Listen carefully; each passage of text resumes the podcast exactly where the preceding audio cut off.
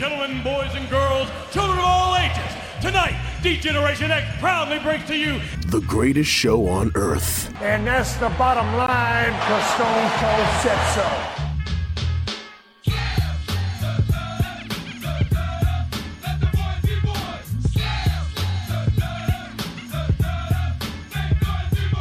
Joe Black, Chris Mindell, the Sons of Slam podcast. We are indeed the Sons of Slam podcast. My name is Chris Mindell, along with the Reaper, Mr. Joe Black. Sir, what's going on? Nothing much. It's been a couple weeks now. It's been a minute. It has been a minute. I think we should just go on record to say, yeah, we're not going to get to every week, probably, but we'll definitely try to get to 3 out of 4 weeks in the month. Yes, at least 3. At least that is 3. Our guarantee to you. And then the following month, we're not around.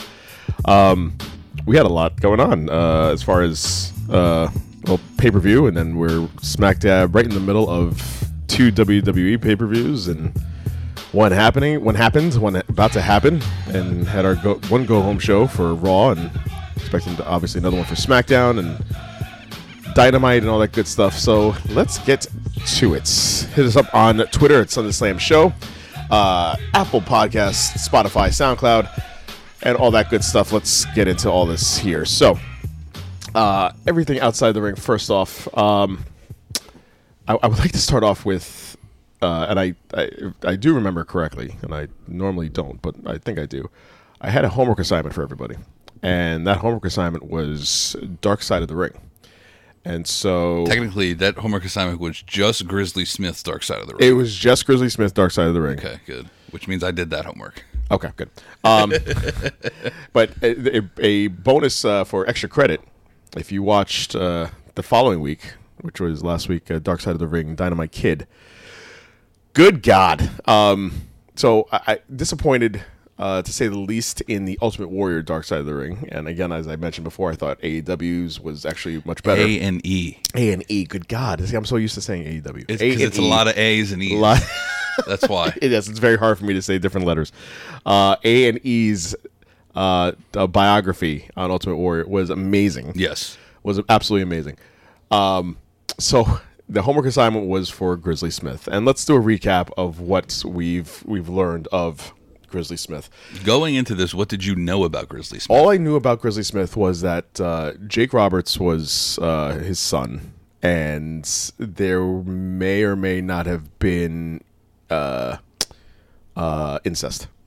But you knew that from back in the day? I knew that vaguely. This story was very vague to me as far as, like, I've heard rumors about here and there. Did you hear about Grizzly Smith and Jake Roberts? And that's and this is from years ago. So I've never delved into it. I didn't look into it any further. Like, my curiosity was never piqued until I saw that this was going to be a Dark Side of the Ring episode.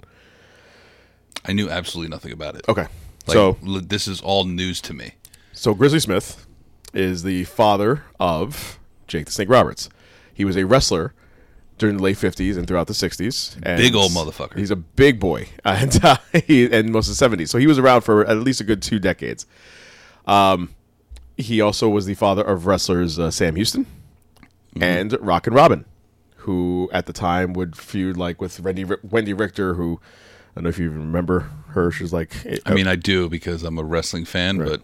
Okay. I was not alive for that. So I didn't say you were alive, and if you knew that who she was, but Wendy Richter was like the biggest name, biggest female name, other than like Fabulous Moolah was like first and foremost, and then Wendy Richter had like feuds with her back in the day. Who did Cyndi Lauper feud with? Cyndi Lauper was paired with Wendy Richter. There we go. I knew there was something during WrestleMania. Yeah, But she was also part of, if you want to go even further back, Cyndi Lauper was part of the Brawl, Rock and Wrestling Connection. And then they had the war to end the score. We're going back. So this was on MTV. So this is even further back. So well, not that far back. We're going 1984 max. Well, I mean, okay, so another year. So it was still the summer of that year. So before it's like SummerSlam was a thing, they had this thing on MTV, which is a huge deal because it basically crossed over into every person's TV, and nobody was really aware of wrestling. And Vince McMahon in his prime, about to go into his prime, was huge for him because getting onto another platform other than like the USA Network or on like Superstars, this showed his product to millions of other viewers. And MTV at the time was the shit, and it was huge, and there was actually music videos going on. So the idea of having this on MTV, I remember those days. That I do remember. That I remember. So having music videos, and then having Cyndi Lauper, who was one of the biggest names in the world at the time, mm-hmm. Associated with this whole thing. And then if you get to watch Roddy Piper's A&E biography, you will see... That's my next one. You will see, and that one's amazing too. You will see that his connection with Cyndi Lauper, as far as everything heading into WrestleMania 1. Mm-hmm. So I'm going on a very long tangent, but there will be a point to this. So just a side note with all that thing too, and they mentioned it also, and I knew this. They mentioned it in the Roddy Piper biography. Is that Cyndi Lauper was so involved in getting was so happy and interested in getting involved in this world of wrestling that they like worked this thing out with Piper that it was going to be Captain Lou Albano, mm-hmm. and so, because he was associated with Cyndi Lauper because the girls just want to have fun, and so there was going to be this whole thing with Cyndi Lauper getting like this platinum record, and then Piper comes out, takes the thing and smashes it over Captain Lou Albano's head, and then Lauper grabs Piper's leg, and Piper. He says everybody says he kicked her. He didn't really kick her. She was holding onto his leg, and he kind of just like flicked her off his leg. It's kind of a kick. It's not really a kick though. It was kind of like a push. It was like a push off of his leg. So it wasn't like she was here and like he kicked her in the stomach. It's like when a dog's humping your leg and you're just like, come on. Yes, absolutely. Yes, you just equated Cyndi Lauper to a dog. So yeah. Oh, okay. Anyway, I'm going off a tangent. Go watch Roddy Piper. It's really good. So while this is all going down, there was wrestlers here and there that were coming in and out. Rockin' Robin was one of them. That was my tangent. So Rockin' Robin was one of them in the early 80s. That was a very popular women's wrestler.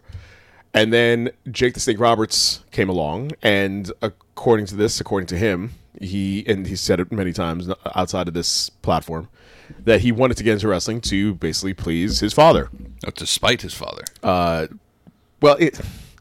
way he said spite, but the way he made it sound was like, because afterwards he was like, "Are you proud of me now?" Or like he was trying to get that kind of gratification of his father's love, so to speak.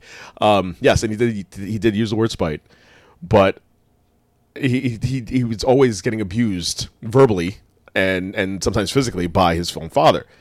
So come to find out during this Dark Side of the Ring is that not only was his father verbally abusive to all four of his kids, because there was another brother, the second brother to Jake Roberts, that was not a wrestler. Who he gave up for adoption. So, right. So I believe the oldest. No. Jake was the oldest, and he was the second old. I think, something like that. I did watch this a couple weeks ago, and it's fading from my memory. I'm glad I have notes. So I'm just going through these notes here. So Smith's biological son, Richard. There you go. So he didn't want to travel, which is why he didn't get into the lifestyle of wrestling. Jake Roberts enjoyed the lifestyle. Sam Houston, according to Jim Cornette, was a solid technical wrestler. Let's see here. Roberts made fans believe that he was a snake in the grass, even though he actually admits, and I did not know this, that he was deathly afraid of snakes. Yeah. So go figure. And he said that the name and the moniker Jake the Snake Roberts was a metaphor of him being a snake. A snake in the grass. But then when he got to WWE, he got the call from Vinnie Mac. He's like, yeah, we're gonna slap you on with an actual snake. And that he wasn't too keen on that. But well, that was the time, you know. Yeah. Like, going back to what we're going to talk in a couple minutes, the British Bulldogs probably, if they were outside of WWE, would not have had an actual bulldog. Right. But because they were formed inside the WWF at the time, brought them out with, you had to have an animal with them. Coco Beware, too. Coco Beware had to have a bird. So we learned that there were visible, verbal and physical abuse towards the kids, towards the Roberts clan, the Smith clan, and that the most surreal part of this entire thing is that Grizzly Smith married underage girls. Yes. And that his second underage wife, legal consent wife, and he would basically sexually abuse Jake and Robin. Yeah. Not a real name. So yeah, that's, I mean, just the idea of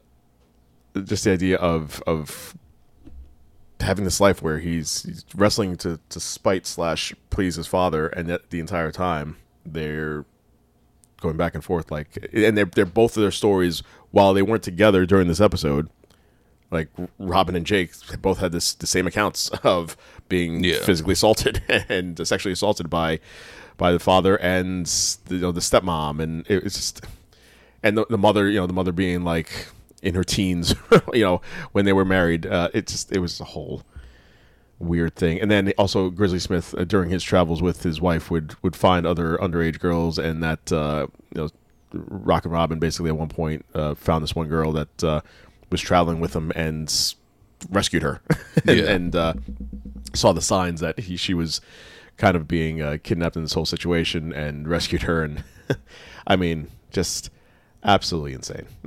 This is a crazy episode.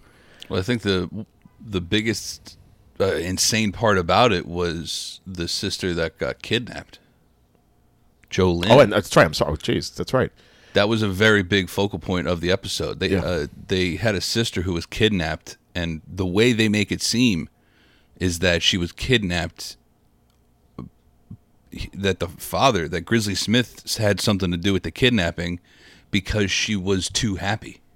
She was too happy in her life. She had a kid.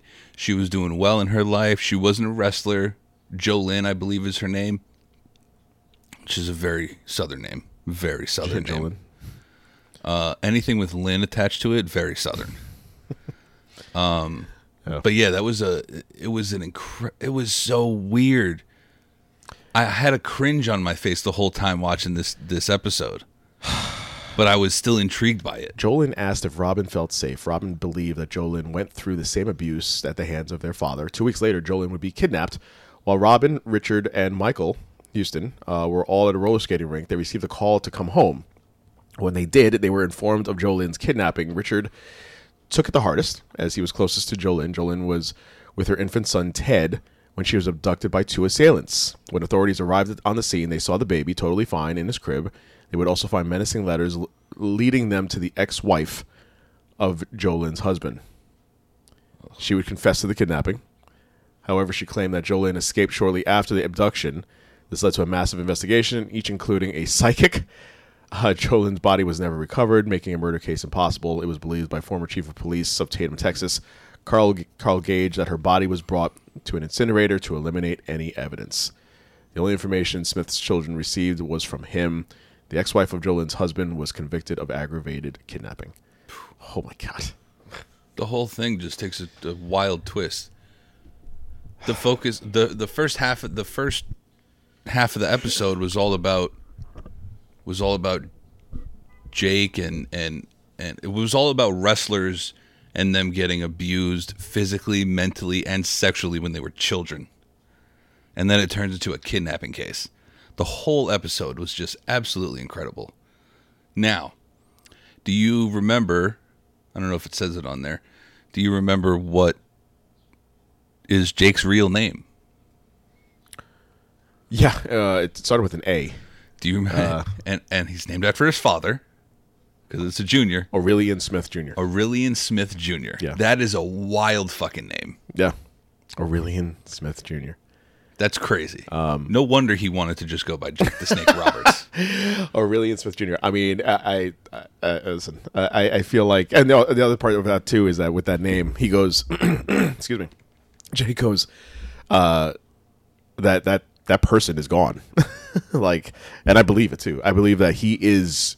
Jake Roberts. Yeah. And he said that Aurelian Smith, if he ever brought him out, he would have to like deal with it. It would be a 12-year-old or something. Yeah. He'd have to bring him out and yeah. That was just the whole episode was cringe. It was cringe. That's the only way to describe it. Yeah, absolutely. is that it was cringe. Yeah. And you never really think that stuff like this happened. But I know. It did. So crazy episode there. So part of me wants to say that was the time, like with the young children, because you look back and people like Jerry Lee Lewis, who married his 14-year-old cousin, but that was somehow accepted. Way back in the day. Well, I mean, even then it wasn't that accepted. It wasn't that accepted, but nobody makes mention of that nowadays. I mean, can we get a Dark Side of the Ring on Jerry Lee Lewis? Watch the movie. It's the one with Dennis Quaid and Winona Ryder. God damn. Yeah. Okay, so there was Dark Side of the Ring with Grizzly Smith. That was just a crazy episode. And then the following week, we get into Dark Side of the Ring with Dynamite Kid. And you thought Grizzly Smith was crazy. That was just crazy in its own right. But if you did not know about Dynamite Kid, he paired up with Davey Boy Smith, thank you, to make the British Bulldogs. And they were a very successful tag team in the 80s, winning numerous championships. Dynamite Kid starting off his basically going from Stampede Wrestling in Canada to like All Japan Pro Wrestling. He was trained in the dungeon. Yeah. So he was a dungeoner, and so his start in wrestling, his real name Thomas Billington. His start in wrestling, and that's just from Stampede to All Japan, was just this kind of style of wrestling where it's, you know, throw everything at the wall and have no kind of regard for your body. And that would, you know, fast forward to the end of his life, and it was just horrendous to his body. But he took wrestling way too seriously, and that is an understatement. He took it way too seriously. Yeah. So he, I mean, this is, I don't know if you saw it, but I did not see it. I remember very little about the Dynamite Kid. I do know how much he influenced wrestling today. Right. Like his influence on wrestling is seen today. So, which is crazy. But I did forget to watch this one. Well, if you get a chance, a little busy. I'm literally going to go home and watch it after this. Absolutely. And they had Mick Foley interviewed here because he wrestled Dynamite on several occasions. Part of this, we talked about regarding Dynamite Kid as one of his heroes. He faced the British Bulldogs in a tag team match, and then Foley recalls taking a serious hit from Dynamite. As a result, Foley's jaw was dislocated. He couldn't eat solid foods for 3 weeks. They interviewed his ex-wife. They interviewed Bret Hart's ex-wife also during all this. So Michelle Billington was married to Dynamite Kid. She was the sister of Julie Hart, who was the ex-wife of Bret Hart. And if you watch Bret Hart's biography... That's the connection. If you watch Bret Hart's biography, he's now married to a black Asian woman, a Blasian woman who's... named Stephanie. That I do remember. Stephanie in her 30s. Yes. Right. So that's a whole other story. Anywho, they interviewed Dan Spivey, Scott McGee. Dan Spivey, who... He wasn't a huge wrestler, physically huge, but he looks like, good God, he looks like shit now. So there was that. The idea of him and his physical toll on his body. He had just his behavior also was just insanely erratic. I'm trying to get to the notes here where I show. Oh, so.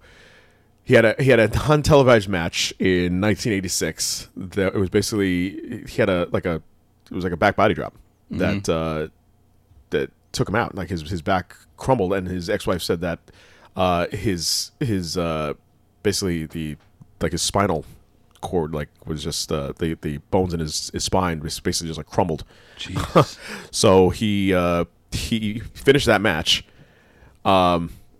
He recovered for a couple months. He came back to the ring. He still wasn't like fully ready to go. So it's not like this is like today where someone like you know, Daniel Bryan or Edge could take a couple years off because, you know, you were actually hurt. And if Dynamite Kid had that injury, he would be back the next day. Oof. Dynamite Kid also had a huge, and they interviewed Jacques Rougeau of the Fabulous Rougeaus, and there was a story of this. This was my favorite story of this whole thing. So if you ever watch Dark Side of the Ring with Dino Bravo, you already know that Dino Bravo was involved in the mob and killed off. And allegedly. Okay. Anyway, killed off by the mob. Allegedly. So you say. So he was definitely killed off by the mob. Allegedly. So. Come on. We don't need that type of heat, man. by the Canadian mob? Yeah.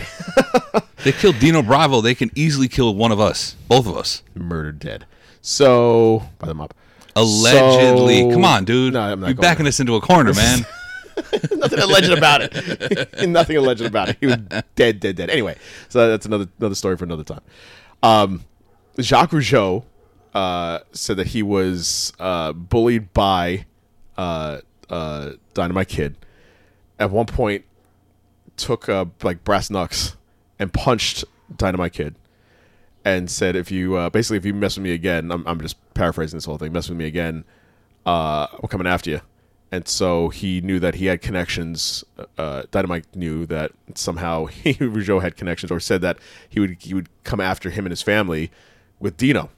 like he would get Dino and his connections, allegedly. Thank you. But see? That's not alleged. That story's not alleged. He said they would get Dino and his cohorts to basically go after Dynamite. And so he then had his family move, and that was it, and that was the end of his career. And so then he would go back to Japan, even though he was. If you watch this episode and you see towards the end, he's like a shell of himself. Like he is like, you know, Dynamite Kid was a huge mofo, and so now he's like more than half of his size now. He's a skinny, like runty guy. He looks all drawn out and decrepit, and he's returns to Japan, and then he's still his condition gets worse, and to the point where he is in a wheelchair. And so he, at that point also, he left home, left his wife and his kids, left his wife, who was also still pregnant with his youngest, moved and to Japan to wrestle, and that was it. And so then his final days was back in Europe. And so his daughter tells the story of she's asked her younger daughter if they wanted to go visit him. She said absolutely not. So the oldest daughter went and saw him in his last days, and she gives us this recount of her last days with, like, visiting him in his wheelchair, holding his hand.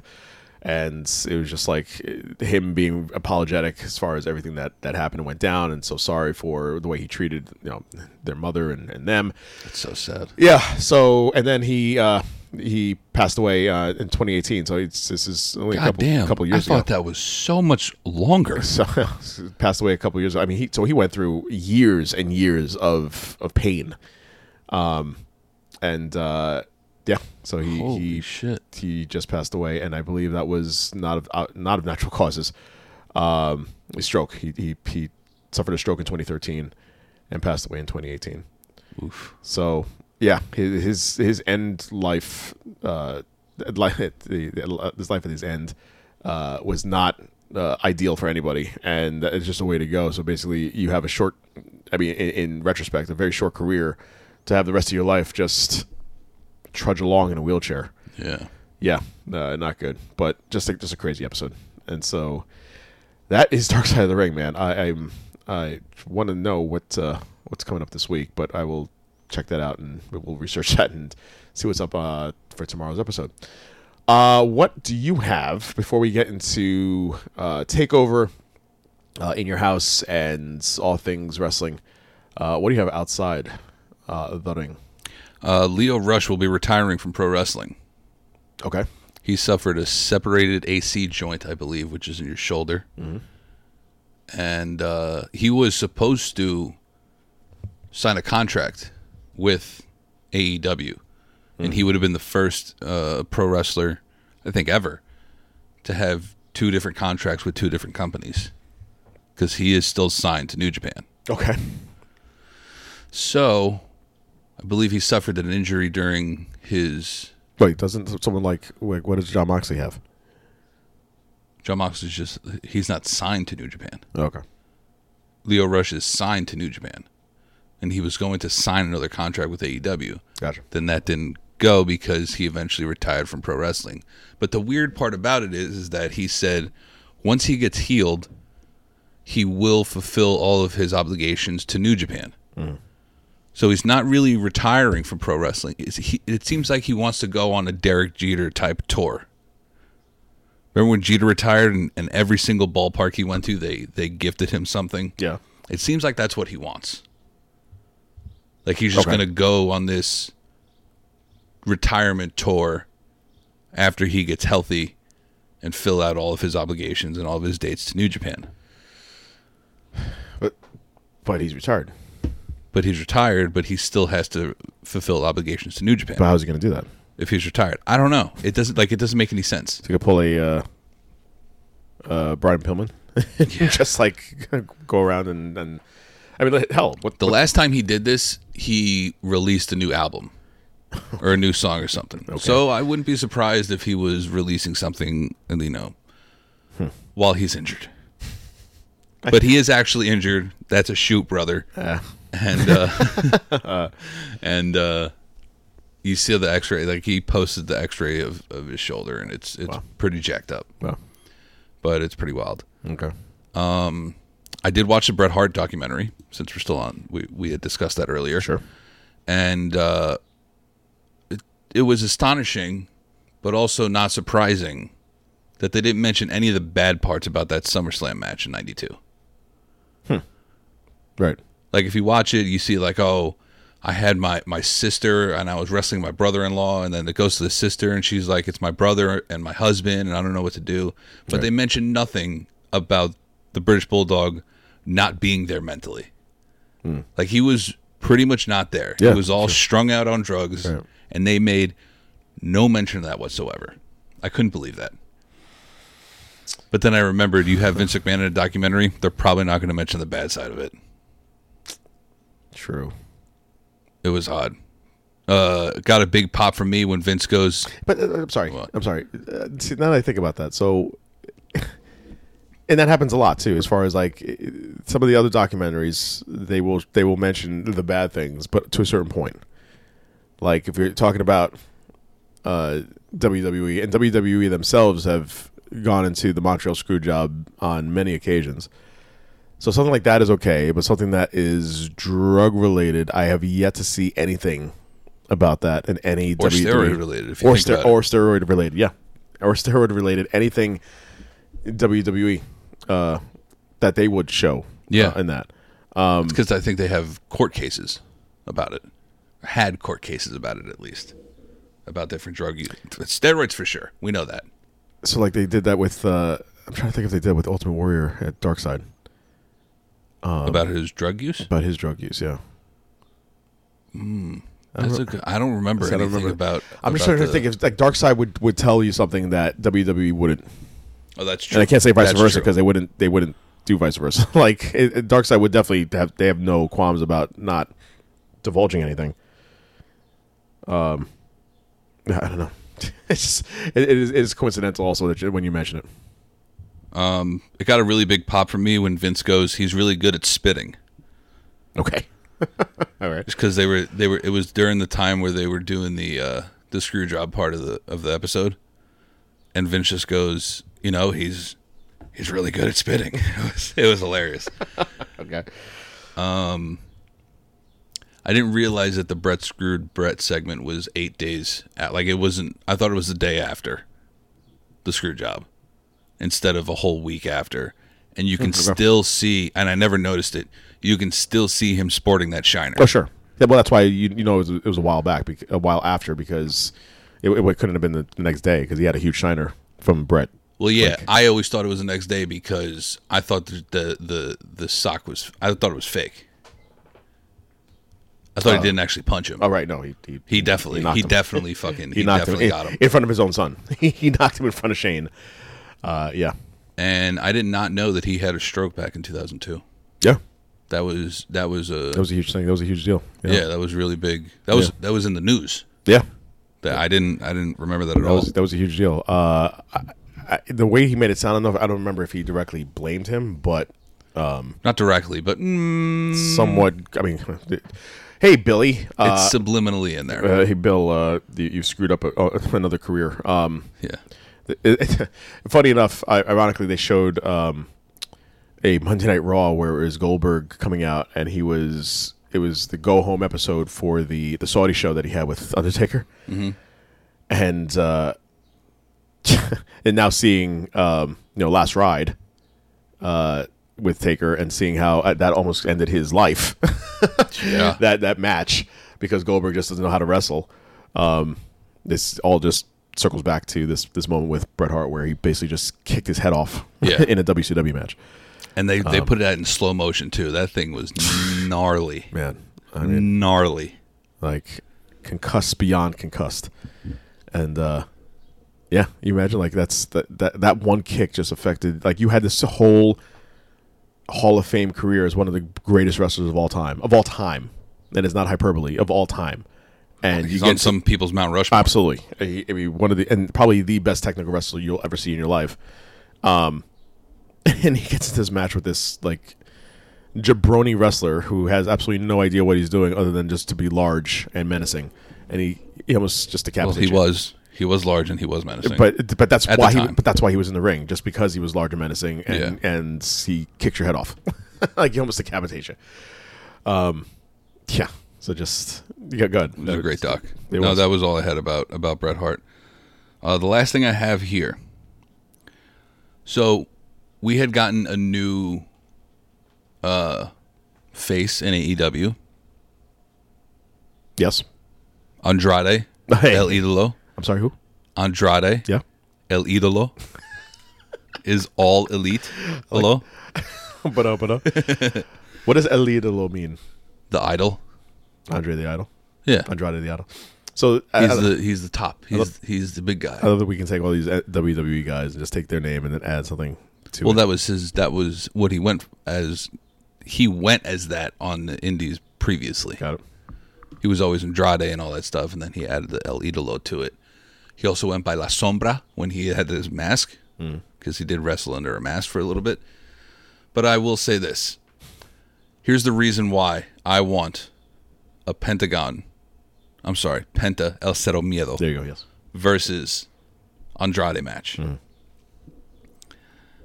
It turns out the original Pentagon, like CMLL, AAA, the original Pentagon is Andrade's uncle. Okay. His name was Jesus Andrade Salas. And if you work it right, if you do everything correctly, that match between the two of them would be one of the greatest storylines ever. You can do it across however many freaking companies you want to do it across. Right. Andrade will be facing Kenny Omega soon for the AAA title. Mm. So that will probably be his first. Andrade will take on Kenny Omega at AAA Triple Mania 1, 2, 9, 29. Okay. I had to. Were you counting them all? No, I had to read Roman numerals, okay. And I just had to get that. 1, 2, 9, 29. Yeah. In August for the AAA Mega Campeonato. I don't know. Yeah, got it. But yeah, the dream match with Andrade and Penta, would be absolutely amazing. And something that people don't know, Samurai del Sol, right? Mm. They made Octagon in AAA, who was supposed to be the complete opposite of Pentagon. Mm.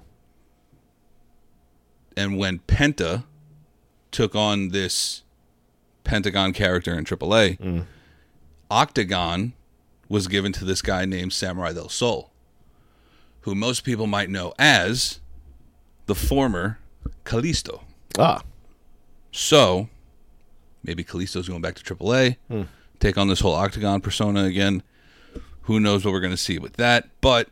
Look at she's circling back. You could have so many storylines with the three of those people, those luchadors. And that is going to be the future of Lucha Libre wrestling right there. So you might as well take with it. You might as well take the ball and run with it. Okay. I will say, just on a bitching aspect of it, I didn't like the way they introduced him. I didn't like how they brought him on. I know that they have him with Vicky Guerrero, but it was just, excuse me, it was, at least for me in that moment, it was awesome that it was, oh my God, it was Andrade. And then I'm thinking back on it, I'm like, they first had Vicky on the mic in front of a huge crowd. Yeah. And they were just all like raining down on her with boos. And you missed in the booing and her telling everybody to shut up that she said Andrade. Yeah. And everybody was still booing. And so you didn't see it like fade out until people realized and saw it down the ramp. Oh, shit, there's Andrade on the ramp. So it kind of took a little moment away from me as far as like a little bit as far as his introduction into the company. Because the way it just shifted and you heard the boos kind of like all of a sudden just shift into cheering. And Excalibur tried to recover it. Yes, he was like, oh my god, yes, he did. Did he just? Did she just say? Did she say what she said? Yeah, right. And for everybody at home, but we saw it at home. Like we saw kind of an image, and he was saying that. So I don't know. That was just my little 2 cents. I feel like they could have done that a little better, and this pairing with the two of them is interesting. It makes sense, though. Okay. He is, I'm not going to say he has always been reviewed as, but I would say he is the next incarnation of Eddie Guerrero, which I feel like a lot of people could agree with that. Okay. So the logical thing were to put him with Eddie's widow. Okay.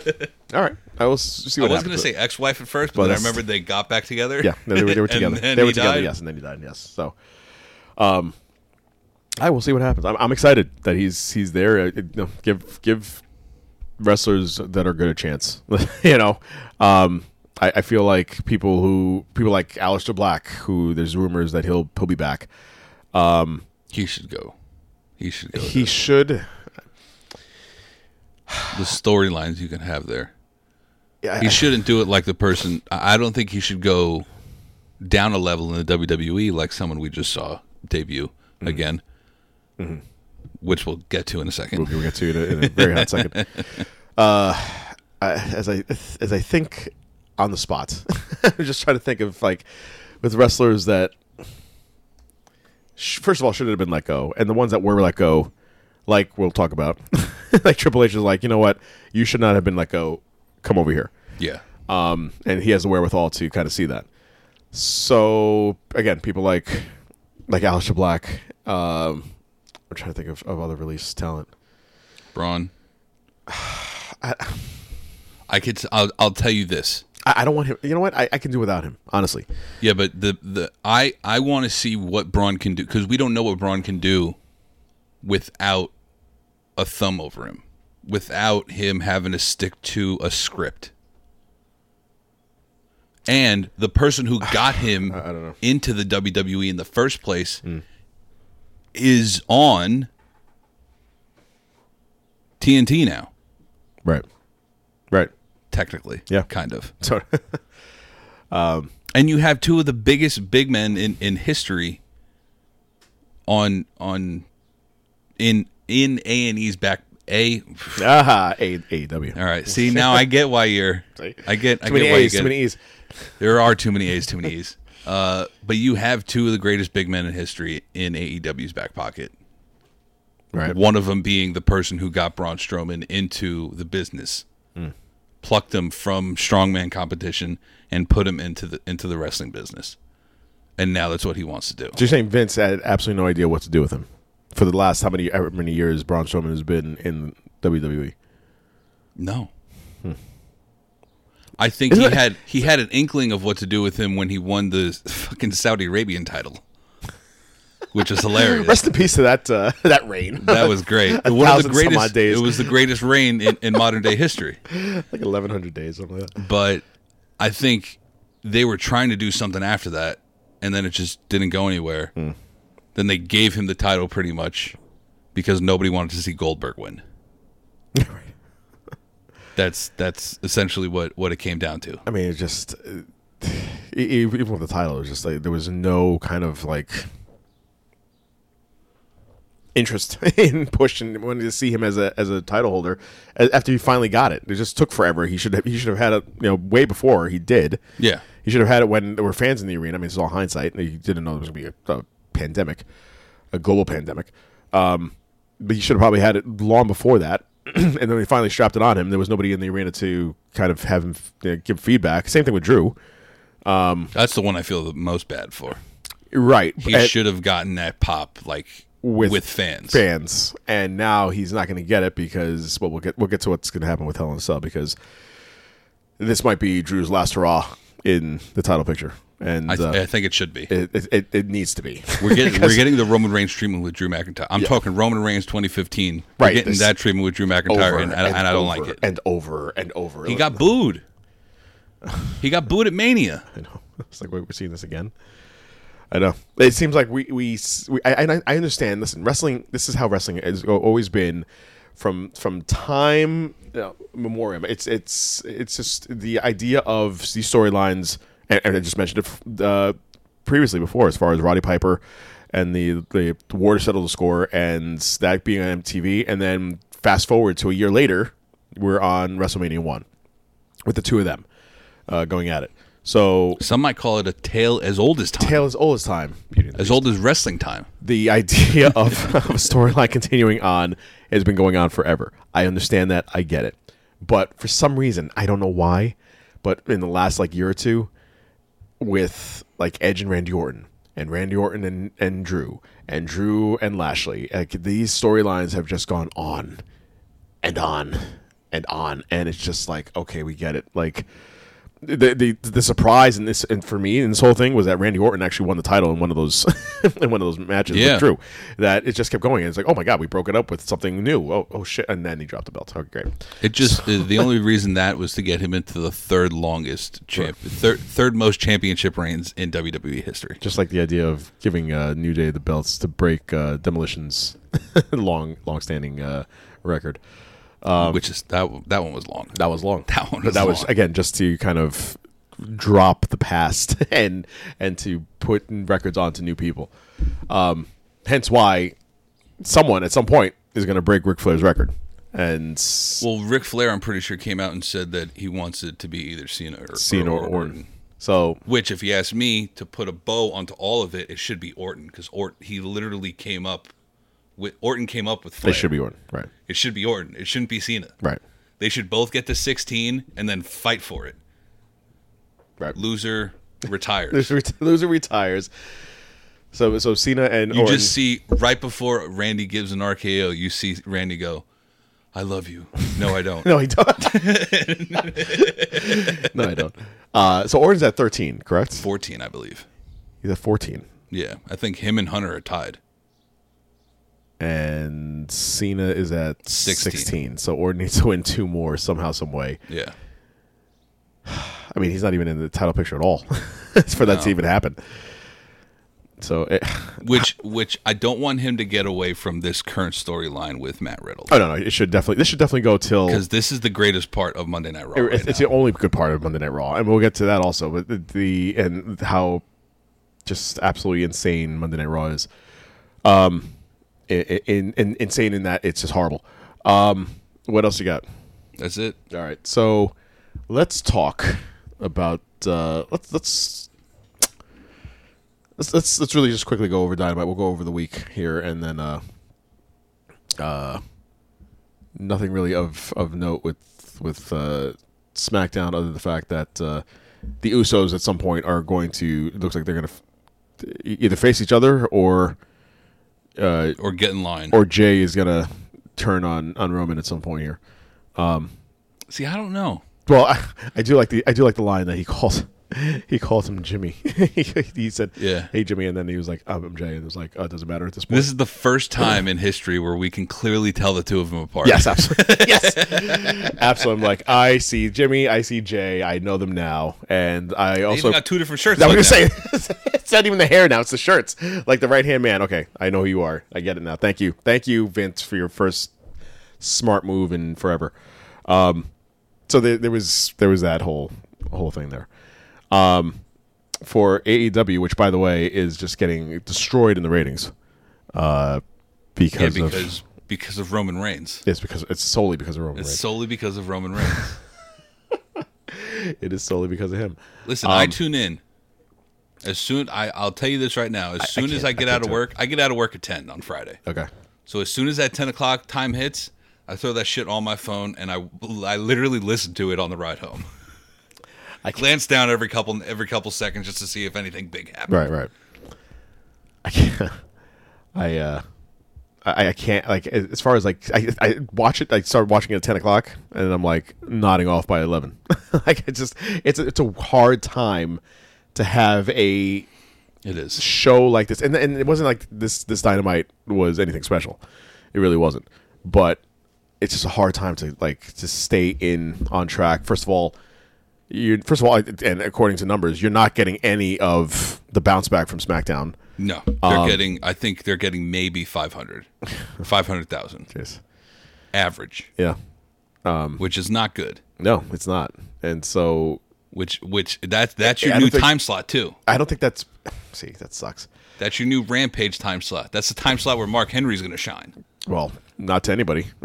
I don't think it's so much the day. Like it could have been after Raw. I don't care. The time. It's the time. It could have been on Tuesday at 10 o'clock. After Raw is way too late. Oh yeah, that is true. I'm not watching 11 to 1. It's not happening. I'm putting a podcast on YouTube and nodding off. Like that's what I'm doing. I'm fading away. Yeah. You could put Tuesday. Go back on a Wednesday at 10 o'clock. It doesn't matter what day you had it on. It's 10 o'clock. Time. Is just it's way too late.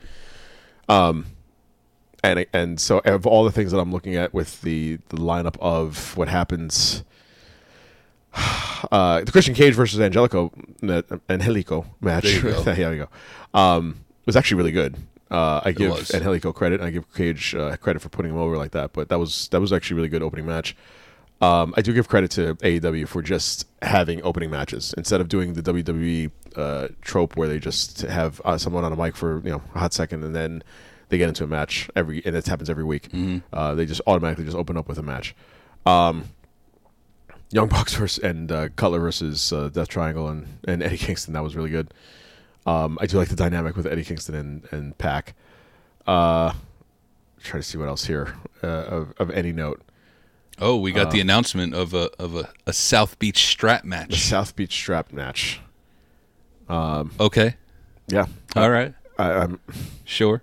I like. We can do that. No. You want it? No, I do want it, but I don't understand why you have to cater to the set. Like, it's weird. Why do you have to call it a South Beach strap match? Just because it's take? Why can't you just call it a strap match? Because it's happening in South Beach. No, I do get that. It's happening in Miami. No, I understand that. But why does it have to? It wasn't called a Jacksonville bull rope match last week. Well, I mean, we'll get also to the other aspect which I should have brought up during. We'll talk about it right now since we're talking about AEW. You don't think that during this here, which I'll say on the mic in a second, that they won't have like a New York street fight? Well, yeah. So there you go. All right. So you know what? I take it back. There you go. AEW. I take everything back. Which, by the way, I forgot to mention during the Outside the Ring talk, AEW is officially making their New York Dynamite debut. New York City debut. It is New not York the City. Tri-state area. It's not the state. Not in the shadows of New York. Right. It's not in Rochester or Syracuse. It is in Queens, New York, and this is happening in September. Tickets going on sale July. This will happen September 22nd at, of all places, of all venues. Yeah, the weirdest place in the world. Venue I've ever heard of for a wrestling match, which I you know what? I'm all for now because I want to see how this actually pulls off. I've been inside. I've never seen an actual tennis match. But it's at the Arthur Ashe Tennis Stadium in Flushing, New York, in the shadow of Citi Field. Is it still called? Ew. It is. Is it? I thought it's not the Billie Jean King Tennis Stadium. No, it's the Billie Jean King. It's not facility. Her name is attached to it somewhere, but the actual stadium is the Arthur Ashe. Okay. But yes, the main stadium where Serena would play in a Grand Slam final. Correct. It's called the Arthur Ashe, yes. But Billie Jean King, her name is, I would like to look this up also. Her name is attached somewhere to the facility. I think it might be one of the smaller, tennis courts outside of, like there might be a smaller tennis center outside, quote, in the shadows of the Arthur Ashe tennis stadium. I think Arthur Ashe is in Billie Jean King's, like the not the lot, but the... Anyway, I will look it up. Before the end of this episode, we will look that up. But yeah, so September 22nd, Arthur Ashe Tennis Stadium in Flushing. We will be there. The event is having the special name of the Dynamite Grand Slam. Get it? We will be there. And we will be there. I'm just curious to this venue because if you look at like a tennis arena, it's not like a stadium where your seats are kind of like regular like levels. These are like very steep seats. It's like arena seats. Kinda, yeah. You ever been to the Barclays?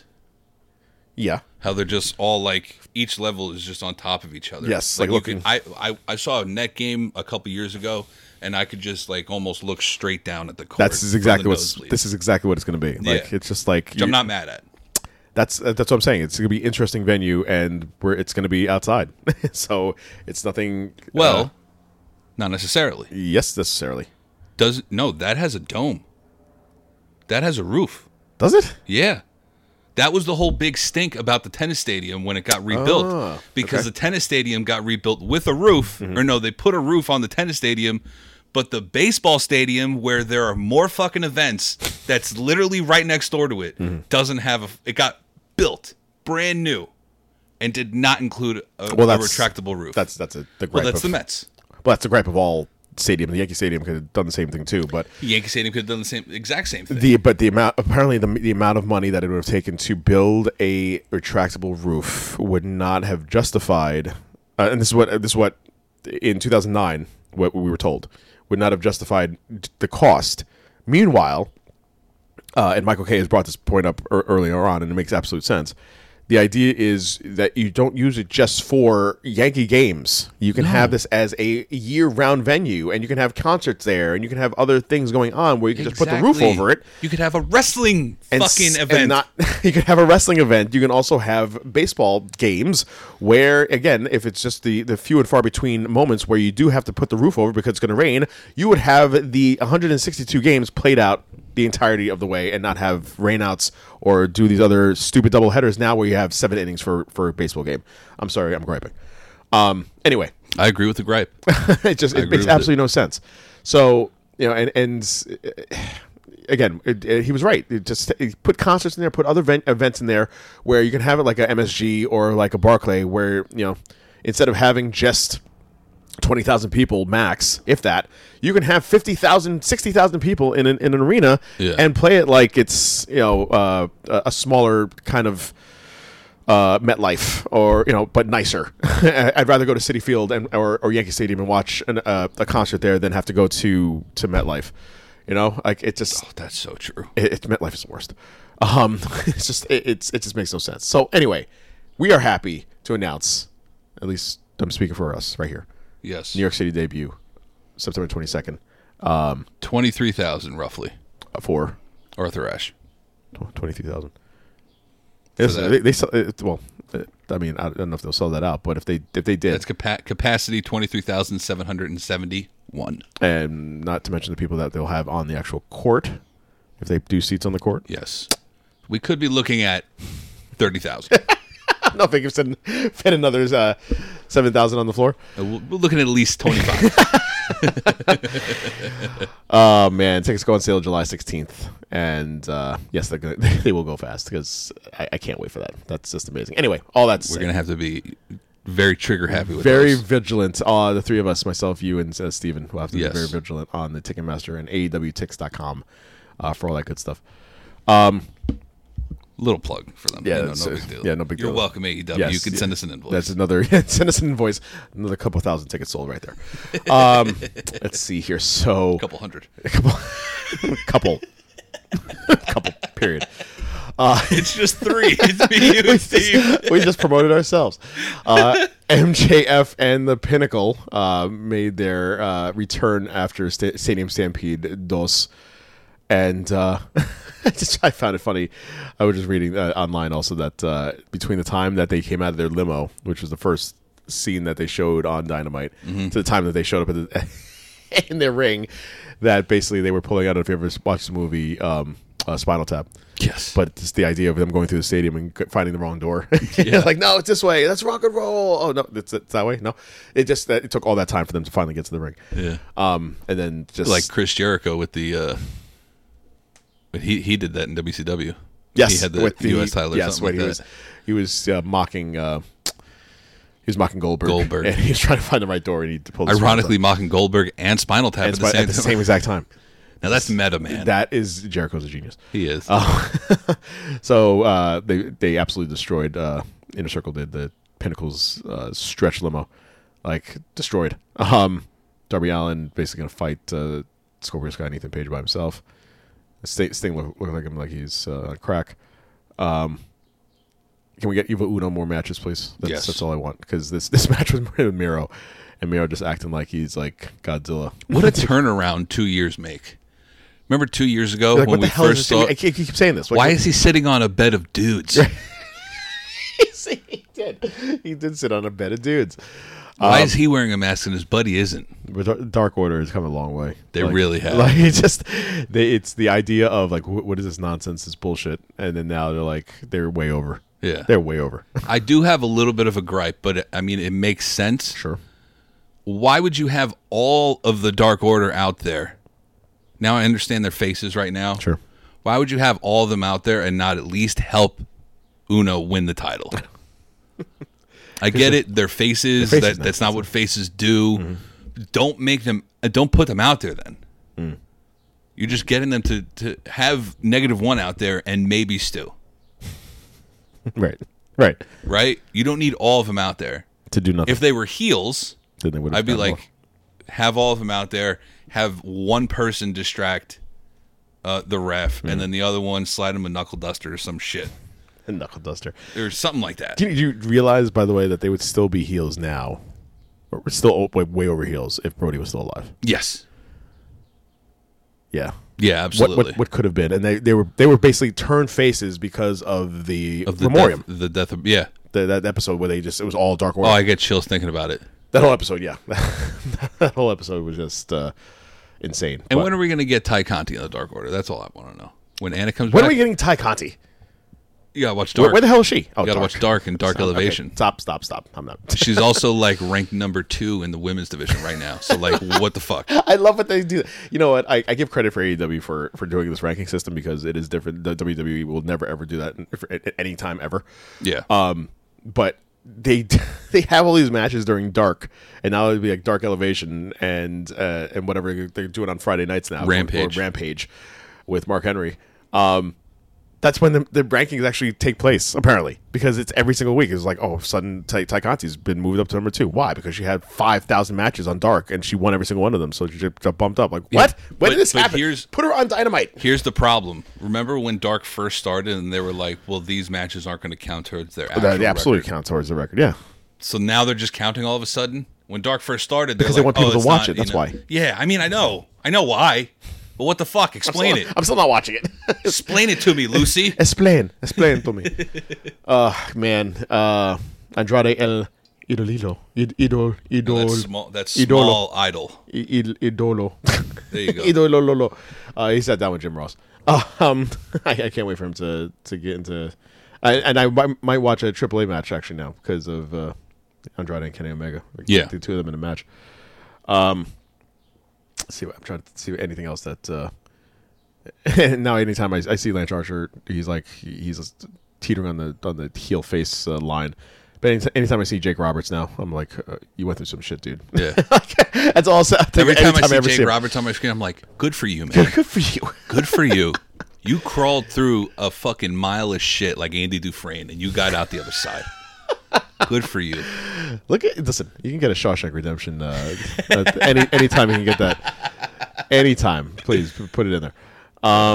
Though I did not know the wingmen were called the wingmen, and then they're mocking Orange Cassidy's attire. It's like, if we don't let you change this and make you over, we'll have Cesar Bonatti destroy you. It is the most ridiculous group of humans assembled. It really is. The most ridiculous group of humans assembled. There you go. Perfect. Nyla Rose taking on Layla Hirsch. Just absolutely destroying her, and all things in this episode outside of the ring, like inanimate objects, were just destroyed. Britt Baker, I want all things Rebel now, because I'm telling you, every time she posts something on social media and Instagram, she's hot as hell. Yep, she really is. And she's just she's in the back in the shadows because Britt Baker is hot as hell. So yeah. Anyway, and then the main event with Paige and number 10. And they only had with this one. They only had -1 with and the Dark Order, with the entirety of the Dark Order with this one, because they can't seem to just come out on ones. But they weren't there at the end. They were when they did their toast. No, I'm sorry, they weren't there for the finish. They weren't there for the finish, right? Right. With the other match, they were. So Paige and Cage, and Hobbs and 10. I love how they're working it into his name, Press 10 Vance. Press 10. It's like back when texting first came about and you were like, great, and you just spelled GR8. GR8. Nobody does that anymore. Nobody does that. And if you do, I think you have like a second grade reading level. Like you just carried it over to your adulthood. Yeah. Now you're just still doing it. Yeah, I did that on AIM. Yes. That's when I did that. Out of AIM with freaking 15 years ago. That should not be a thing anymore. And everything just was, type it out. Everything we're grown ups. Everything was LOL. We are grown ups. So I still tag everything LOL the way Hulk Hogan tags all of his tweets HH. Hashtag LOL. You can't say LOL for everything. Well, I'm laughing most of the time. So anyway, Adam Page and Press 10 Vance get the win, but how much longer? I know we are having to stretch this out because Taz is, and I hope he's getting better, Taz just had surgery, and yes, he did. Starks is completely hurt and out of action for a long. He was on the show. I don't just have surgery and he was on the show. I've noticed something. Editing. No, I've noticed. Please. When they're I think now that we have full capacity back, when they're recording their shows, they have the two different entrance ramps. They don't have the crowd behind them. Right. Yeah. Which I don't understand why they do that, because why can't you just, you don't think these people would love to have 4 hours of wrestling and just sit there for another 2 hours for you to record another episode? Yeah. Well, I don't get that. Like, everybody out, we have to record another episode, and we'll just put all the wrestlers camera side too. Like, it doesn't make any sense. And then the second entrance ramp. I was getting used to the fans being on the ramp side. Me too. So it doesn't make any sense. I did appreciate when Paige got the win.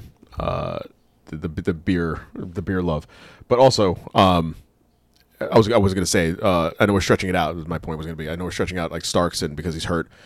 And this whole thing with the belts, like, how many times are we're getting into like Monday Night Raw territory here? How many times are we going to do this angle where we're throwing in the belt to Cage and he doesn't want it until Cage goes out on his own? Well, and how much longer is that going to be? Because it seems like it's got to be like now. It's been taking forever. Like, what are we leading up to? Let's do this. Are we waiting for Starks to get? I hope not, because he's going to be out for a while. He's going to be out for a while. Then have Cage take down Hobbs. Let's start with that. Or is that going to be the big one? What you should do is the big one, I think, is going to be... The big one should be Starks and Cage. But I think it's too far down the road. It is, but... It should have been Starks versus Cage for the FTW title. That's what I think it should have been. I think what it's going to be, in probably by the next pay-per-view, is Cage versus Hobbs for the FTW title. Mm. Which finally will get a fucking defense of it, but then it's just going back to Taz, where it's never going to be defended ever again. I know. It's like, what the fuck? I feel like that belt is equated to like the $1 million belt, and we'll get to that also. I'm just happy it returned. I'm happy it returned as well. Let's talk all things WWE. So In Your House 2021, which I enjoyed. I liked. I like the. I did. I like the. I love the throwback aspect with Top Hengel. I do, back. And the fact that he still had VHS tape and tried to put it into a TV. It was very. It was great. It was very funny. I love that there was just five matches on a pay-per-view. Yeah. Quick. Yeah. I finished all this before. I had to stay an hour late at work. Finished all of it before I left work. There you go. I was so happy. There you go. We had the six-man tag team winner-take-all match with Bronson Reed and MSK taking on Legado del Fantasma. I will say for this match, I can't imagine being a wrestler and seeing Bronson Reed jump over the top rope and splash onto everybody. Yeah, that's like 350 pounds of humanity. Just 330. 30, excuse me. I'm sorry, he lost some weight. That's what he was billed for that match, right? Let's just get it. Let's get that correct. He just the amount of humanity in him alone splashing on top of everybody. So really good match there. Xia Li defeating Mercedes Martinez. I was surprised by that. I wasn't. Just getting a push, but there strictly because I love the fact. Sorry, I love the fact that they're playing into the whole. The history between the two of them and the Mae Young Classic and all that stuff. Right. Like, I love that fact. Right. But it makes sense that Xia Li were to win in this particular instance because Mercedes had the first victory. Right. So then we're going to get a grudge match on sometime, probably the Great American Bash. Okay. I wouldn't mind seeing the two of them inside a steel cage this way. There's no outside interactions. Like by mysterious forces that are superhuman strength. Yeah, Boa and Mae Young. By the way, that's her name. Didn't know that before this week. Her name's Mae Young. You didn't know Mae Young? I didn't know that. Don't say it every episode. I guess I tune out for those segments, but Mae Young. Where you see the woman that looks like the ring. You don't pay attention to that? No. Got it. The ladder match for the $1 million championship. And LA Knight taking on Cameron Grimes, and the right man won. Yes, as you need to have a heel. I was just about to say. I always think of you when I think about belts and chasing for this instance, the $1 million champion. If nothing else, should go to LA Knight because you've done nothing with him as far as a push yet. I see him as a title contender at some point, but you're Stone Cold. Rock guy here needed to win this belt. Yes, absolutely. So and then leading. It's crazy. He's only the fourth man in history to have that belt. So it was Virgil DiBiase, the Ringmaster. Oh, the Ringmaster, right? Speaking of Stone Cold, that's why I think that they put that on him because he gives off such Stone Cold vibes that they're just like, oh, this is perfect. This Austin. This is perfect. But I love that match. That match was incredible. It was the really finish to that match. Yeah. I thought that ladder would have given a little more of a budge. No, but it didn't. It did not. That looked like a very hard fall. Yes, it was very stiff. Very stiff. I don't know. I also don't understand. I mean, I get it because it's the $1 million belt. You know, that thing costs $1 million. Whatever the fuck the whole gimmick behind it is. Yeah. Why did you have to keep it in the case? Like, it's a belt. Why wouldn't you just hang the belt onto the? Because it's $1 million. Yeah. But like, now LA Knight also. I just like that it's not a regular belt. Like, it's a $1 million belt. You're not actually going to hang it off of a hook. Like, you have to have it, like, in a case, surrounded by glass, surrounded by Mission Impossible lasers that you have to get through. That should be the next match. Be like. That makes sense. Mission Impossible style match. Yeah, they have to just do a whole bunch of capoeira slash parkour to get through the lasers. Yes, and you have to fight. And it's like Resident Evil. It's in that scene where they have all the lasers go through that tunnel. Yeah. So if you hit the laser, you get some part of your body chopped off. Now, here's my gripe with this one particular situation. Yes. You had LA Knight win the $1 million championship. Yes. But then on NXT television. Yes, we'll get into that. Okay, never mind. We'll get into that. Yeah. That is a gripe of mine as well, and I thought that would have been unbelievably stupid. But yeah. Go on. Yeah, we'll get to that stupidity in a second. My new baby mama, Raquel Gonzalez, taking on Ember Moon, who we thought was Braun Strowman's baby mama at first. I love rumors. I love rumors. They're great. Yeah, no, it's not a thing. Another really, really good match, and I give credit to Ember Moon because she revived her career. She revived her career in NXT, which is, it was one of those things where we're going to see, and we'll talk about this person in a second when we get to NXT Tuesday. Coming back to NXT, and I feel like, again, most of these people that were let go, and Ember Moon was never let go. She was just injured for a very long time, tore her ACL. But came back and is just amazing. I just wish that she would get on TV more, get into more matches as far as not on a tag team, on a singles thing. And I know it's hard because there's so many women in NXT, and I get that. It's excuse me, it was from the gut. Power of Christ compels you. Yeah. Exactly. So I just wish that she would. I think my head just spun around. Yeah, man, that's puke up green vomit. I haven't eaten anything today. It's starting to show. It is time to feed you. I just want her on TV more, and she's a huge talent. But Raquel Gonzalez retains in a really good match. And the main event was the Fatal 5-Way with returning Adam Cole, Pete Dunne, Johnny Gargano, and Kyle O'Reilly taking on your champion, Karrion Kross. What about the rumors, first off, before we get into this, that Adam Cole might be moving on? I did see that. Well, with what happened on Tuesday, I don't think that's going to happen. Right. But thankfully, yes. Thankfully, I saw rumors that both Adam Cole or Karrion Kross were going to move on. Like if Karrion Kross had lost this match, he just—I don't understand. It's because Vince apparently wants more character-based wrestlers, which is exactly what Karrion Kross is. So then why did you let go of Aleister Black? Well, if I knew, I would have been hired by them. I will continue to circle back to this point. Listen. You let go of Lana, okay, who was a character at one point. She was one point Rusev Crush, and then she started to wrestle, and then that's when it all went downhill. Who else was it? The NXT that they let go. Use your words. Female. I'm not going to get it. Santana Garrett. Thank you, Santana Garrett. Didn't really show her on TV at all.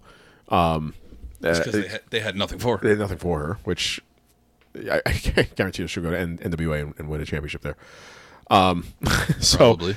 You know, Braun Strowman, they had nothing for him because the only thing that they had for him was a WrestleMania match with Shane McMahon, which, by the way, was surprisingly good. It was so good. Surprisingly good. The build-up did not reflect the match. No, absolutely not. And there was, between that build-up for that match and the build-up for the Bad Bunny match, you did a shit job. Let me tell you right now, the shit job. You could talk about as far as it being of interest. Build up is supposed to be you have the wherewithal to go into an event, a match that I want to see this because of this build up. Mm-hmm. I had none of that for those two matches. For Baboni, bring it back, Baboni.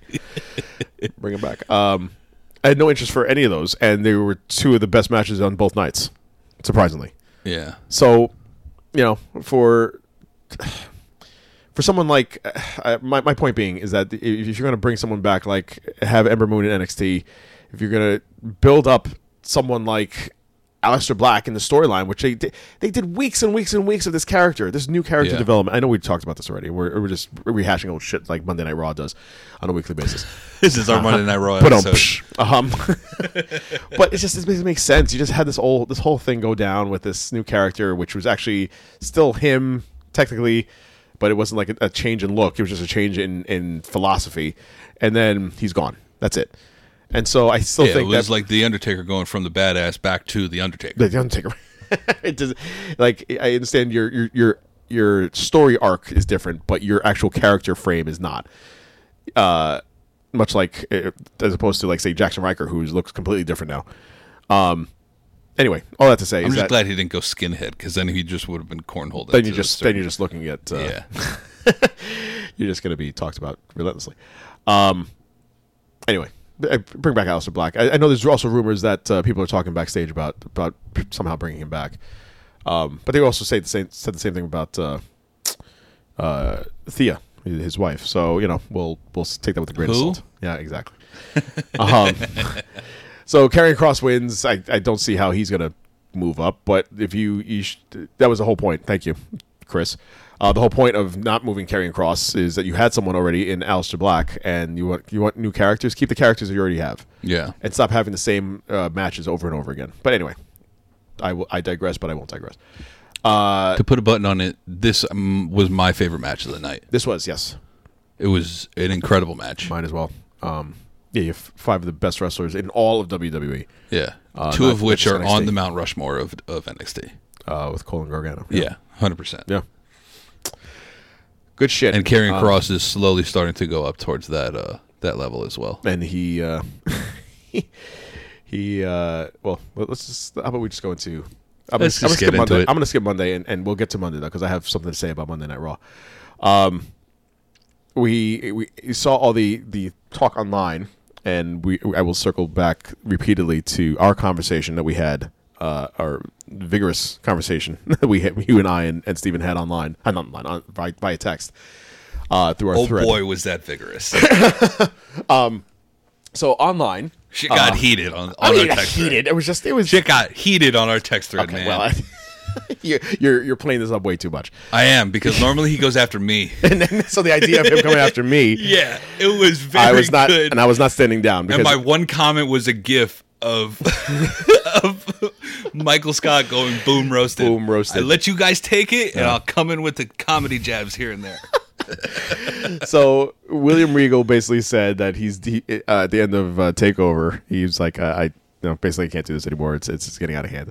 So he gets onto NXT on Tuesday night, and he gets on the mic, and he's like, I'm basically going to step down as a general manager, and he has a tear in his eye, as Ric Flair would say.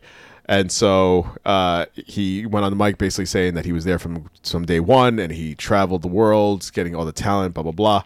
And then Karrion Kross's music hits, and he gets in the ring and basically tells him... pretty much says, there's no crying in wrestling. There's no crying in wrestling. You're a loser.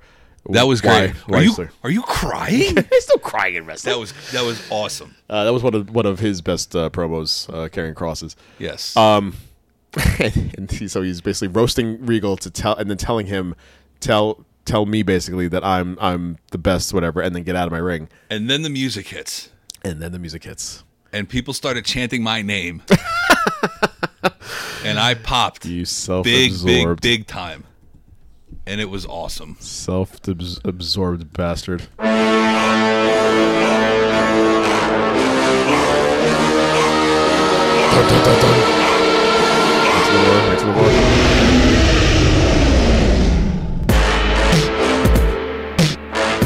Samoa. No, the other one. Joe, yes. And the chanting started with Joe's, and Samoa Joe comes out, and he is... what a pop. What a pop, yes. What a pop for all 2,000 people that are there. And by the way, speaking of which, I mean, it was like a packed house. Like they were all in the dark there, but it was very packed in the CWC. It was very packed. So Samoa Joe is returned to NXT, and... Regal went on to basically offer him the role of general manager. Yeah. To which Samoa Joe, surprisingly, at least to me, said no.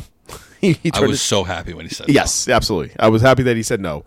First of all, because I love William Regal in this role. I think he's great. Yeah. I think he's amazing, and he should never leave. But so he's taking this role on as Regal's, what, right-hand man? Enforcer. Thank you. I think is what they're going. Okay. His goon. His enforcer goon.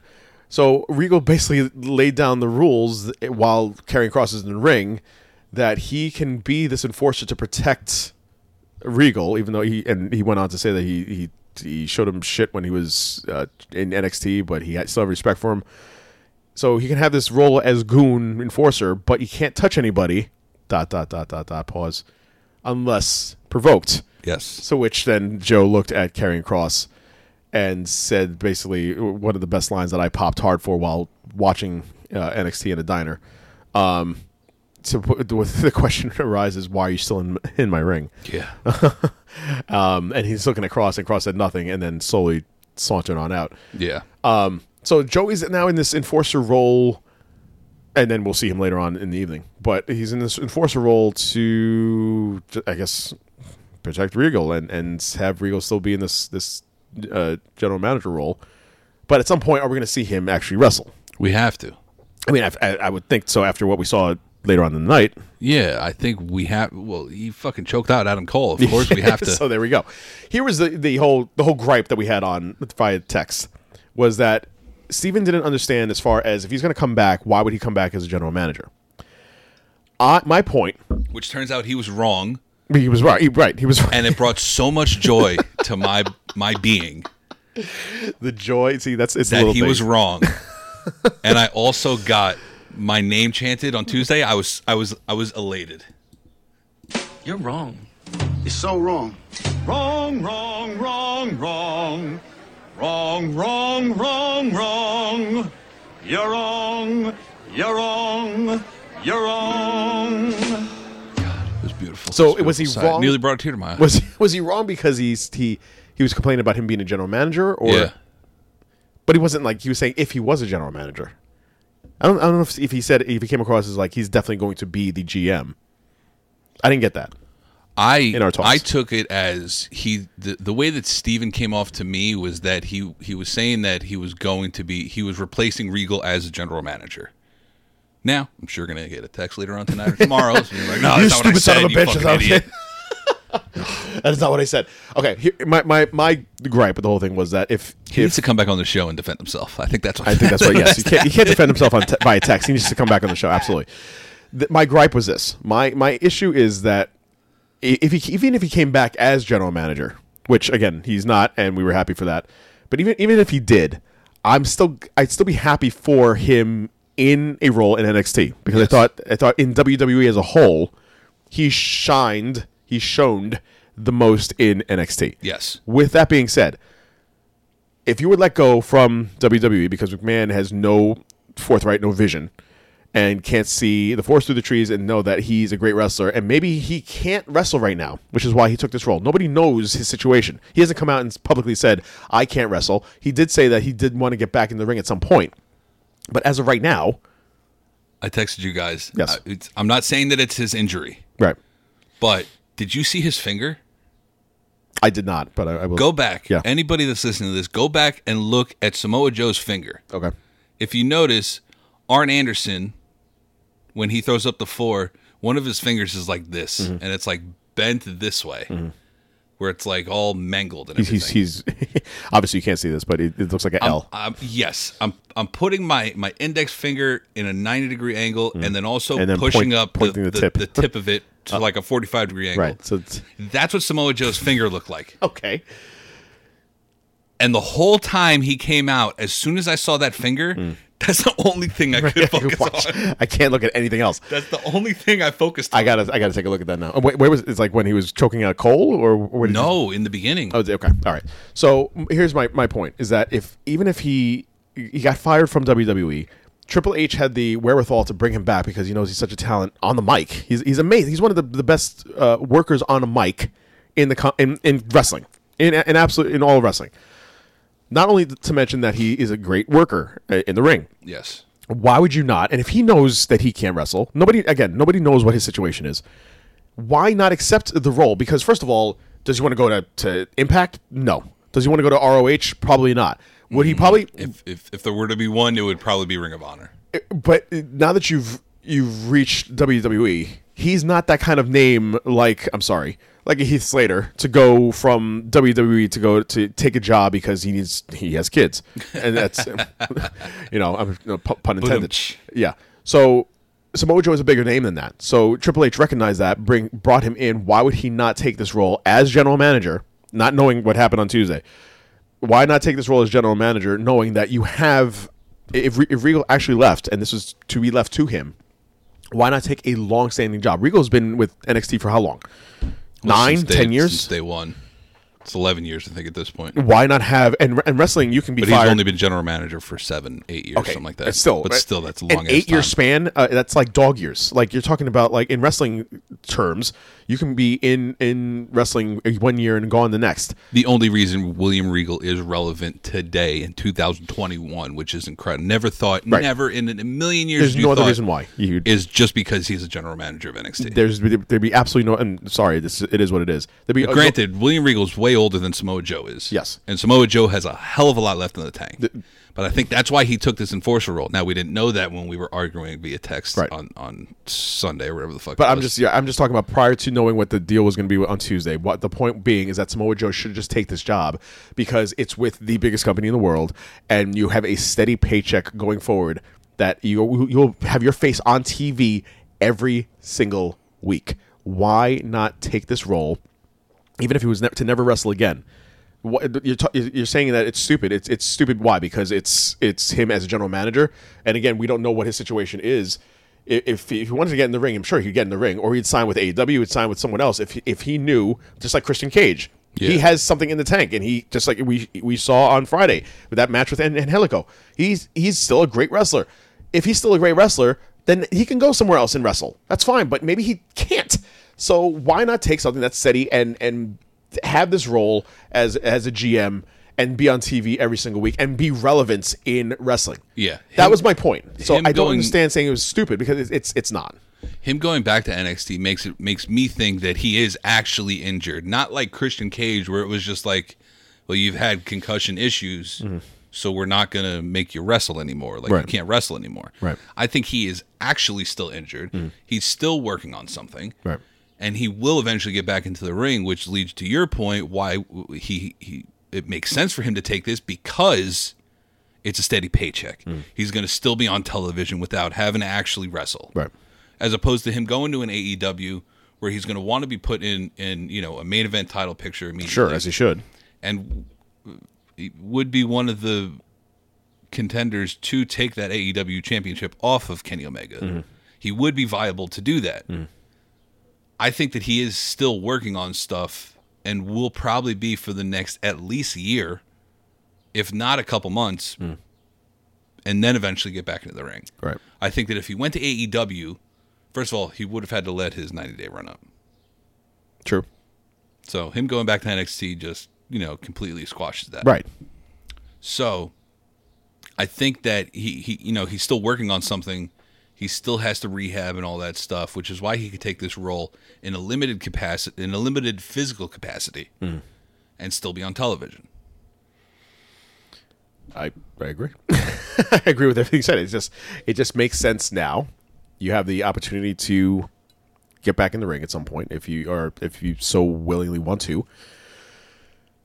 I don't know. So at some point we will see that, but right now Samoa Joe is back in NXT. That's all I care about is that he's back in NXT, and that it just makes sense for this now, and we'll see where it goes. I'm very curious to see where this role takes him because of the provoking aspect, which we saw play out later on. Anyway, so Breezango defeated Imperium. Walter can't be happy. And it says right there, Walter likely won't be happy. Regal announcing Colin O'Reilly 2 for Great American Bash. Nice. And then in a good old fashioned wrestling. Oh, I'm sorry, a straight up wrestling match. Yeah.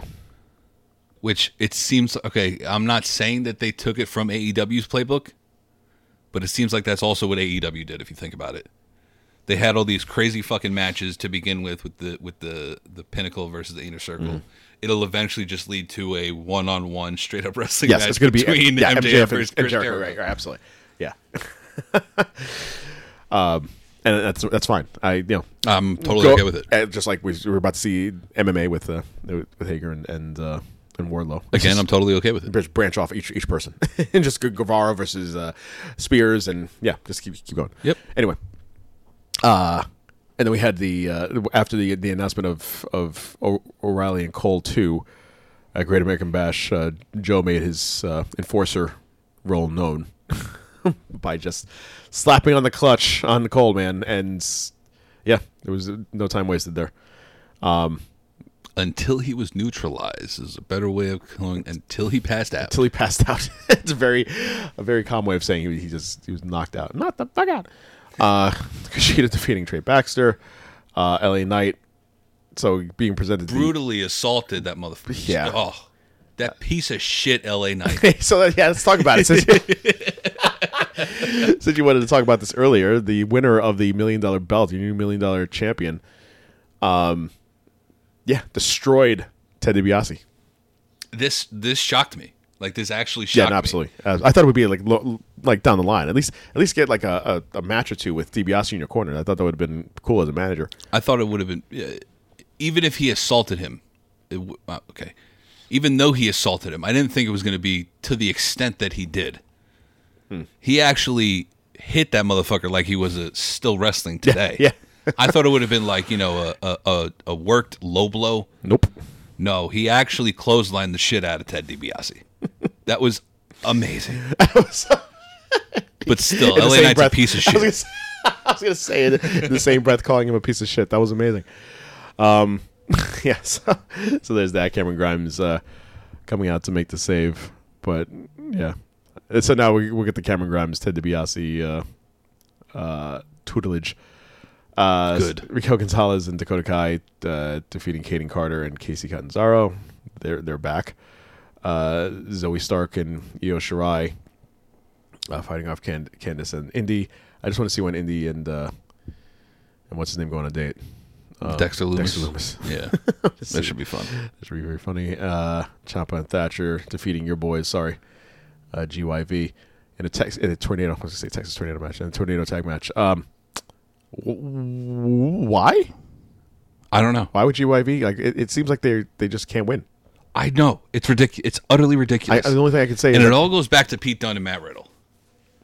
All of it goes back to there. They were supposed to win that fucking tournament, and now they're just fucking jobbers. I can't even get a fucking T-shirt from them. Someone is holding on to resentment. I still feel like this is all leading. Triple H was like, you know what, just take these jobs, take it. It's fine. It's like Daniel Bryan. They're just gonna keep losing, and then until they get an actual match. Get to MSK, and then they'll just win that one match. Exactly. Yeah. So I was so upset. They didn't even do their promo. They couldn't even.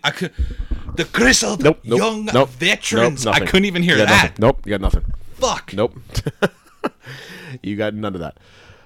So that was NXT. We're going to go back in time here by a day to June 14th and Monday Night Raw. And here are my 2 cents about Monday Night Raw. It still sucks. It's still repetitive. If you watched the week before, you still basically watched the week after, so nothing changes. Nikki Cross beats Charlotte Flair by countout while Rhea Ripley's sitting outside. John Morrison again taking on Jeff Hardy, and the only thing I think about with John Morrison every time I see him is that he's tapping Frankie Monet. So good for him. Bravo. Bravo to you, sir. So John Morrison defeats Jeff Hardy, but like 5 seconds into this whole thing, and this whole transaction, by the way, took maybe 6 minutes. You had Cedric Alexander come out, his music hits, and he's watching, and then Hardy loses. Alexander gets on the mic and talks shit about Hardy. Then Hardy says, let's have a match. I'll put my career on the line. Okay, so see, now that's new. That's new. That was new. And then again, this match took all 5 seconds because Jeff Hardy then defeats Cedric Alexander. Where the hell is Shelton Benjamin? They're not a tag team anymore. I understand that, but where is he just in general? I don't know. Okay. Who the fuck knows? Who knows? Another thing for who the fuck knows. As we scroll down on our screen here, we get a picture of Naomi about to get squashed. So the match was supposed to be. Wait, what'd you say? I'm laughing at you saying squash. You about to get squashed because she did. Naomi, literally and physically. Yes, yeah, that's right. Absolutely, you're right. You're absolutely right. She got destroyed. Naomi was supposed to take on the return of Eva Marie, and this was supposed to be the big return match, and we're going to see her come back. And who does Eva Marie come down to the ring with? But I don't know. You don't know. I don't know because fucking announcers. The announcers won't tell you who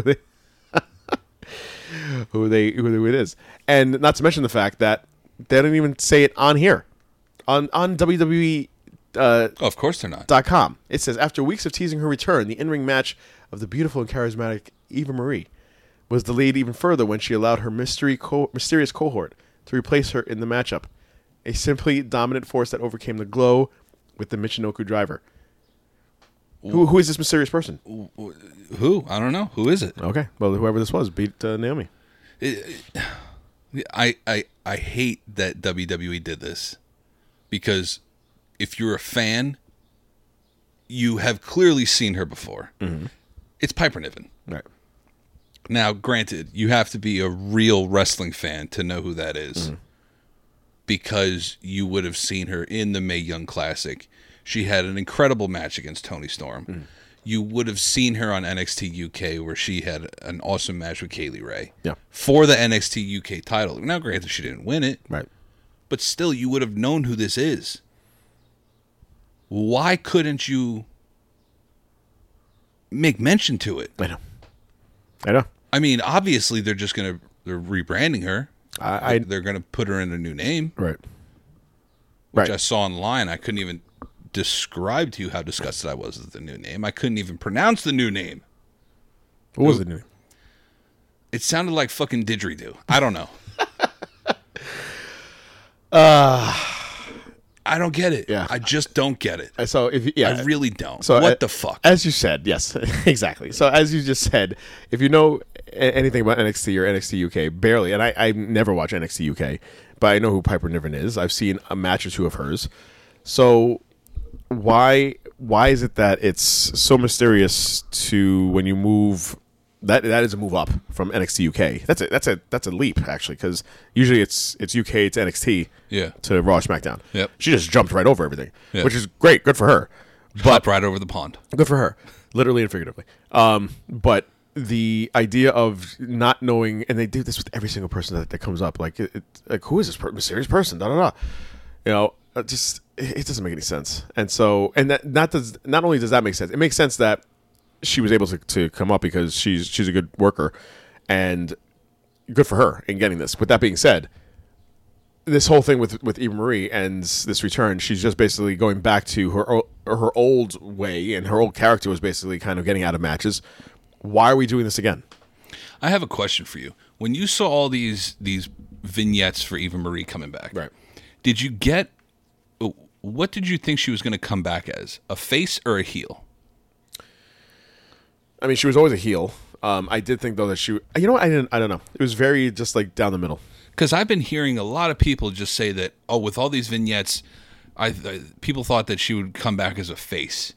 Be like, you know, this is how I made myself and all that stuff. Mm-hmm. And, you know, everybody can do better and all that stuff. Why am I the only person who thought that she was going to come back as a heel? Pretty much exactly the way that this happened. Yeah. Now, I didn't know that she was going to come back with somebody. Right. I would have thought that she would have had this match and then eventually led to some, you know, a partnership somewhere down the line. Mm. But still, it astonished me that people were like, "Oh, I thought she was going to come back as a face with all these." I never got that. I honestly, to me, it was. I heard it from a good amount of people. It was really down the middle to me. Like it could have gone either way for me. Yeah, but like her posing on a car doesn't it, you know, ignite a she looks bad to me. Like it's just like she's on a car and the evolution's about to return. Like I didn't get anything either way. It was ridiculous. But and so was this. This is just ridiculous, and I'm already off the Eva Marie thing. Seriously, like unless she starts actually wrestling, like we're gonna keep doing this over and over again. Anyway. Yeah, you can tell the disgust in our voices. I also did like the at one point Mandy Rose and Dana Brooke were doing a photo shoot, and they're like, "What is that noise?" And it's like Natalya and Tamina were training. It's like you're in an arena that there's wrestling going on. Like, why would you not think it was wrestling? I just remembered something. Going back to the Eva Marie thing. Yes, she posted on Instagram a picture of her and Piper Niven. Mm-hmm. Saying that they're pretty much saying that they're gonna go after the tag team titles, and she tagged Piper Niven's actual Instagram and also WWE. So why? Right. You already have the. Why would you not? I know. What? I know. It makes me so upset. Moving on really quickly because Raw just is absolutely the worst. The only good thing about Monday Night Raw is RK Bro, and yes, this which ironically, one thing I was going to talk about with the match, even though the match was good, I love that Orton is leaning into this whole character thing with Riddle, with Matt Riddle. But there was this one move where he basically took his foot and he did like the flip and he completely missed. And this is the move right here. It's like he did this backflip. You can see he's gonna completely miss. Yeah, he hit like the corner of Xavier's left arm, and that was it. But he missed it badly, and so that's Randy Orton's fault. Let's be honest. I mean, they should have. He flipped him too much. He's too strong for his own. He's too strong. So RK Bro gets that win. Rhea Ripley and Asuka in an actual clean finish. It's shocking. Rhea Ripley wins, but then Charlotte comes and destroys her. Here's my other gripe. So we have, first of all, I'll gripe all week about, and every single day about WWE just going to DQs because that's all they know how to do. But we had Alexa Bliss return in a match. And first of all, her little doll thingy, Lily. Nowhere to be found. That's gone now. It's gone. Shayna Baszler killed her. Gone. Oh my God. It doesn't make any sense. And so now Alexa Bliss has come back for the first time in 80 some odd days. What was the match? To fight Nia Jax. That was against Nikki Cross or. That was the last match. It's been like I just read online. It was like something like 80 some odd days. But the idea of her coming back, fighting Nia Jax, winning by DQ. Makes absolutely no sense. Her character, this character that she has going on right now, also, I was just thinking about it over the weekend, makes absolutely and after Monday Night Raw, makes absolutely no sense. Now, the Fiend hasn't been around, and there's also a reason why. And at some point we have to find out why, because it was said online. But I was going to say it has been mentioned online why he hasn't come back. Go ahead. He's going through a bit. He's going, he's got a little bit of mental issues after he has not been taken the Brody Lee death too kindly. He has been having a very tough time with the death of one of his very, very good friends. So, listen, I get it, but also at least help Alexa with the storyline. You don't have to appear on television, but just help her with the character, because the character's tied into you, right? So at least help her in that aspect. The character is tied to you, so now you just have this character who's mesmerizing Reginald, which makes all the sense in the world. I mean, I'm mesmerized. Yeah, but it doesn't make any sense now. Like, you just basically have this attachment to the Fiend just to have this new character, and you haven't wrestled in 80 some odd days. Yeah. It just doesn't make any sense anymore. Like, it was great for what it was with the Fiend, but now that the Fiend is gone, you're just kind of like left in limbo here. Yeah, I don't know. And not to mention the fact that in hindsight now, she should have been Sister Abigail.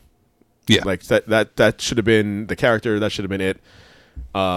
You could have at least done more with that. That would have made more sense. By the way, I'm circling back because I totally forgot about it. So it's the Billie Jean King National Tennis Center. Okay. And that is the facility that is home to the U.S. Open and its centerpiece arena, Arthur Ashe Stadium. So it's the whole facility. Oh, the whole thing is Billie Jean King National Tennis Center. I apologize to the family of Billie Jean King by thinking she was less than Arthur Ashe. That's on me. No, that is on you. Absolutely. You're wrong. Okay.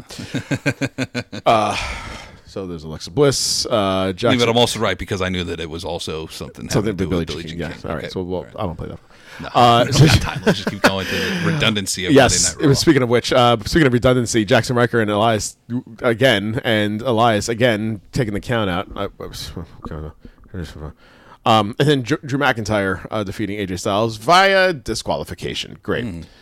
Okay, you're telling me the last three matches did not have a clean finish? Last three matches, yeah. So Bliss, let's go back even further. So Rhea Ripley and Asuka was the last clean finish match. Ironically, the one match that hasn't had a fucking clean finish in weeks is the clean finish this week on a full episode of not clean finishes.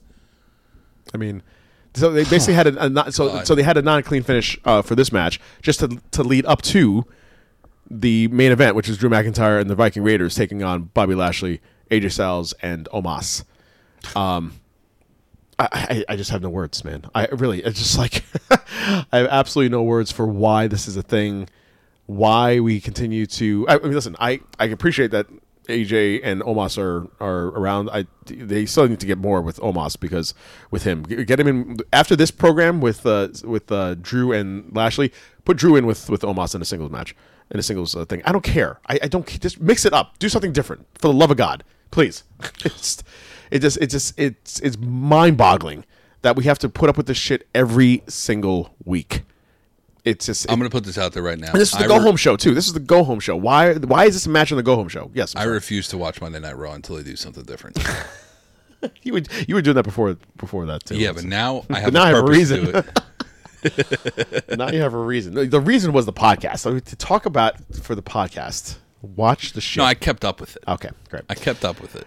So this is, but again, now I just refuse to watch it. For the go-home show, this was, again, horrendous. And the go home show that also happened fucking 3 weeks ago.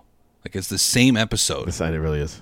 It's ridiculous. So now for the go home for Hell in a Cell. Let's go over that as our last piece of thing here. Alexa Bliss, aforementioned, Alexa Bliss is taking on Shayna Baszler. Okay. That'll end in a DQ. Roman Reigns taking on Rey Mysterio for the Universal Championship inside a Hell in a Cell. That's going to be a very brutal match, and Rey Mysterio is going to get tossed around like a lawn dart. Yeah. That's going to be a really good match. Bianca Belair taking on Bayley for the SmackDown Women's Championship in a regular match, not Hell in a Cell.